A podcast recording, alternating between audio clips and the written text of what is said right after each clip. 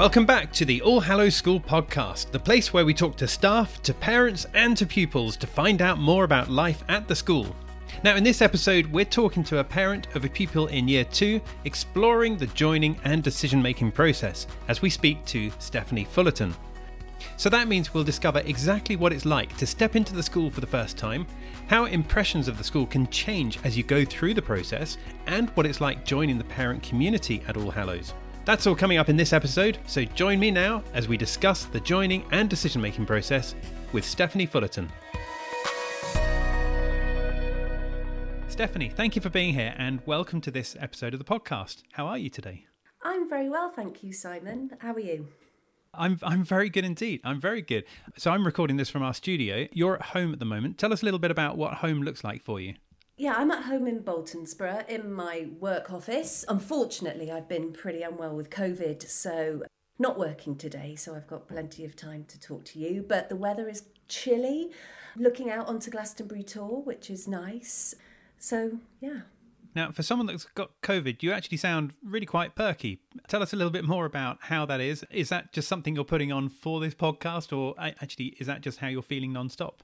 No, to be honest, I am well over the worst of it. It's been a week of feeling really groggy. The tiredness was probably the main thing. And now the only lasting effect is this taste and smell, which is really peculiar because, yeah, I just don't have any sense of taste or smell. So, yeah, just hoping that that comes back because it's the weirdest of feelings. Yeah, but in terms of sort of where I'm at, where I'm he- my head's at, I feel absolutely fine now. So, thank goodness that's over. Well, hopefully it won't be too long before it's all gone. But I really do appreciate you being here in, in, the middle of COVID. That's that's very good of you to give up your time in in the middle of all of that. Tell us what your family actually looks like. Well, there's my husband Richard. He also works from home, so he, he's he's in the garage. And then, of course, there's Freddie, so my six-year-old who started at All Hallows, yeah, last term in in September. So yeah, we've lived in Baltonsborough for about four years now, so about half an hour away from school, and that's us. We've got cat and a dog. Um, yeah, just a very small little family in Baltonsborough, really. Excellent. No, I love it. So, husband, Freddie in year two, cat and a dog, half an hour from school. I think we've all got that picture now in our head. That's perfect. Thank you for that. But tell me a little bit then about what the process was that you went through when you were looking for a prep school for Freddie. Yeah, sure. Fortunately for me, I grew up in Somerset in the local area, so being in school in Wells. So I had a bit of a, an understanding of the various schools, albeit that 20 years out of date, but I, I was sort of familiar with a number of schools in the area. So the most important thing for me was to get my husband comfortable with our choices and to make sure that he felt that he'd gone through quite an objective fact finding process to, to make the right decision when it came for school for Freddie. So, what we did, I think, probably the most natural thing during COVID was to look on the websites. We picked a number of schools that I was familiar with and just started from scratch, really, trying to think about any sort of preconceived ideas or understandings and just seeing what the school was all about now. So, looking at the websites, I reached out to a number of schools for prospectuses that got sent through. And I think probably one of the most valuable things was talking to friends and connections in the area as well. So people that actually knew Freddie and what sort of child he was, you know, what his likes were, just to get some independent advice to see what schools they think would be a good match. And mm. again, obviously, with the information we were gathering and their views, it was starting to paint a bit of a picture. But then when the COVID restrictions lightened up somewhat, the most important thing was the visits. And we actually only went to see two schools mm. as a result of that sort of initial sifting process and fact find. And I think it was the schools and the visits that was the most invaluable part. Meeting the various teachers, mm. the head teacher, uh, well, we met Dr. Richards first that was the most invaluable experience because you're seeing firsthand, you're, you're listening to people asking the questions face to face and really getting that sense and feel for what the school was all about. So that was really mm. the process we followed. Nothing more scientific from that, just trusted friends and family and then trying to paint the picture for ourselves. Ultimately, when it came down to a decision making, I'm very sort of instinctive and go with my my my gut gut feelings whereas Richard likes to be a lot more sort of objective and rational with his thought process I knew in my heart that the All Hallows experience was what I was looking for for Freddie and I just needed to sort of make sure that Richard come, could come through that with me to make the same decision for himself mm. so yeah, unfortunately, he did. He, he obviously came to all the meetings with, with Dr. Richards and the team, and yeah, we've made the decision through that process, really. That's really good to hear, and thank you for sharing that. Because quite often, when you hear the the route that parents go through when they're choosing a school, they they often find that once they're inside the school, they can tell pretty quickly whether or not the feel is right. It's a bit like buying a new home, isn't it? Whether the feel is right in that school or whether the feel's not right in that school. But I'd love to explore the stage before that. You mentioned that one of the first things you did was to look on different schools' websites. But of course, I guess when you're looking at a website, how do you try to gain an understanding as to what the school is like when ultimately I imagine that most school websites that you look at will have photographs and video footage of you know happy children in a you know in a wonderful educational nurturing environment how do you sort of differentiate and how do you choose which school you're going to go and visit Oh my goodness, it is so hard because you're absolutely right. To to set them apart is really hard when just looking at a website. And I don't think you can, quite honestly. I think it's just a sort of a window in and quite often that window has the same curtains as everybody else. So it's it is incredibly difficult and I don't think I would have been able to make the decision on that alone. I think it was really my contacts in the local area and parents that made it a lot easier for me. That said, I'm sort of you're making me think a bit more deeply about it and reflect on actually my initial experiences of the website and what I saw. I don't know, I just think with All Hallows, it was the ethos that stands out. When parents start looking at the websites, you quite quickly see that there's a list of activities that the children can get involved with. There's obviously information about what the curriculum looks like, a day in the life. But actually, what stood out for me on the All Hallows website was the testimonial from Dr. Richards around his philosophy to education. And for me, I'm, I'm an HR director, I work in the corporate setting. And for us, the holy grail is creating these environments where people can flourish and be their best selves. And never before have I seen that come to life in an educational setting as I did, well, as I experienced when reading Dr. Richard's testimonial and biog around his personal philosophy for education. So that for me was a massive yeehaw. You know, there's something going on here that I want to know a bit more about. This is very core to my my belief system, and I want to find out more. So for me, that was the massive hook. So then, when you did actually come in and visit the school, without you being an advert at all for the school, how did you feel when you stepped into the school grounds, and what was it about the school that appealed? It was tricky because we were still in COVID. The school had just opened. We met Draki Chulov, the registrar, who was really welcoming and and, and really informative. Um, and she took us of the tour of the school.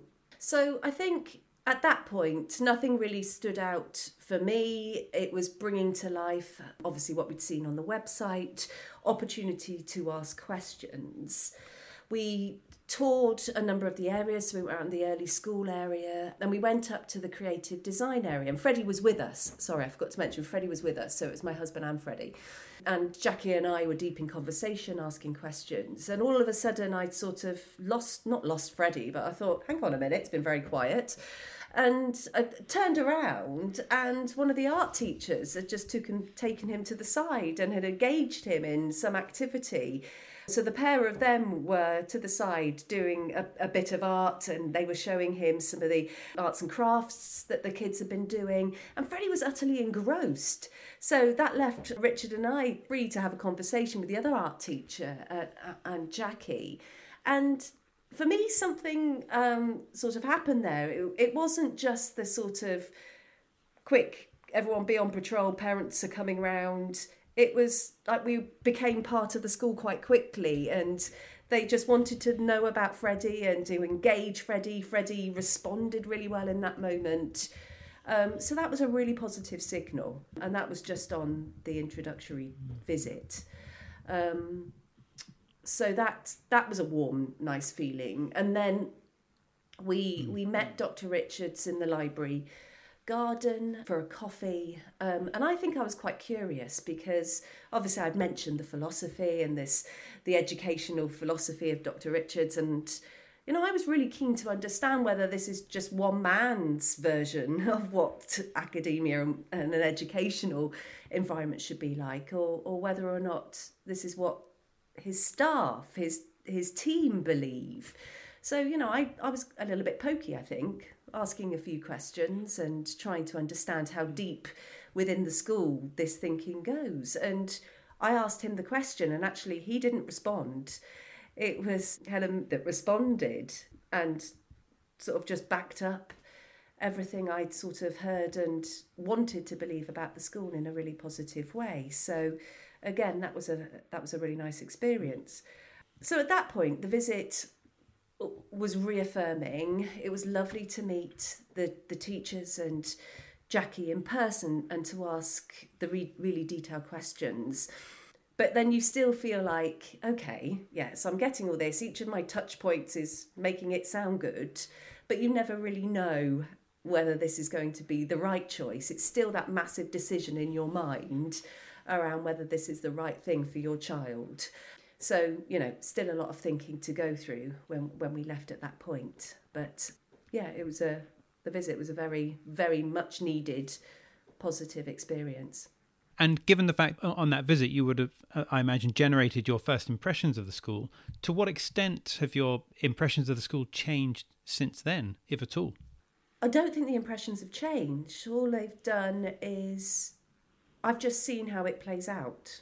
And I can see how that philosophy sort of runs through in how each ch- each teacher goes about their their nurturing of the children and i'm just trying to put this into context to make sense because it sounds quite whimsical when i'm sort of talking about this but just to sort of explain what i mean so freddie came from a state school 33 children in his class very much a child that would probably continue to tick the boxes, but you know, keep his head down and just get get through the day. And I didn't ex- feel that he was particularly happy or recognizing any particular strengths.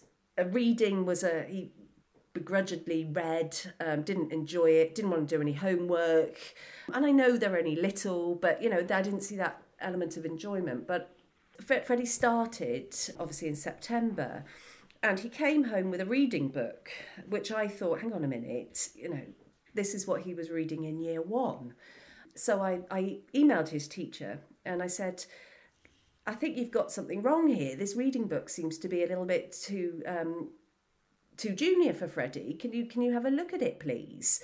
Mm. And Mr. Roberts replied really politely to say, This might not be the experience that you've had elsewhere, but we want to make sure that Freddie enjoys his reading, and therefore, I don't want to give him a book that he's going to struggle with. I want to get him feeling confident and enjoying what he's reading. And I sort of sat back and I was like, Hang on a minute, I'm paying for this education, and you're telling me what I need to know and it was a real moment for me because I thought, no, this is what I'm talking. This is what I want for Freddie, and this is it coming through in practice.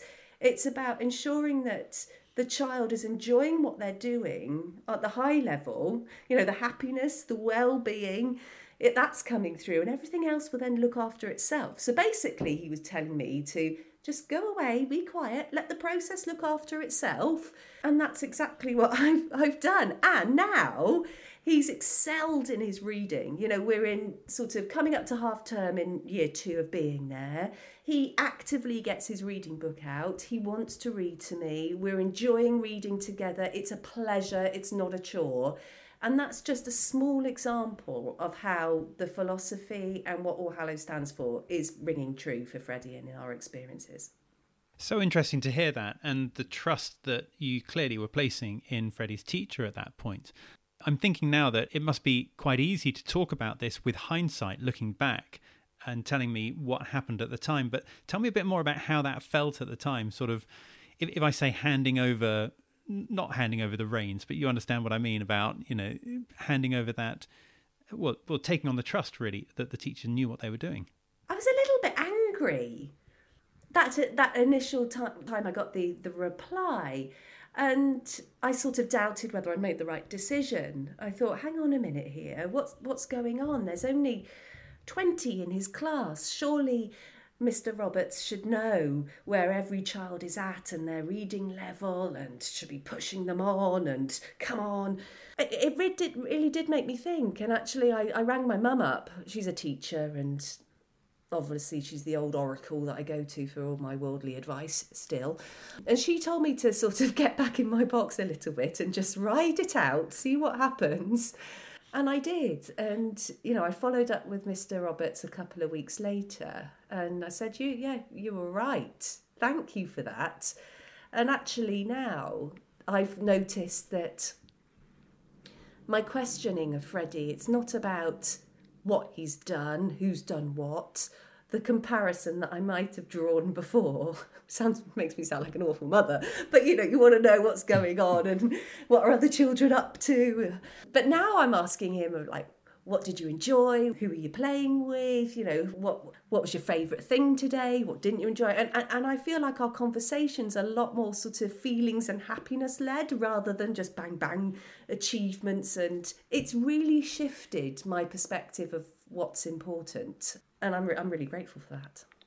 I think it's great as well that you just mentioned about you know wanting to know how Freddie's getting on compared to other children, because I, I, think uh, you know coming as a parent myself, I think every parent thinks about this from time to time.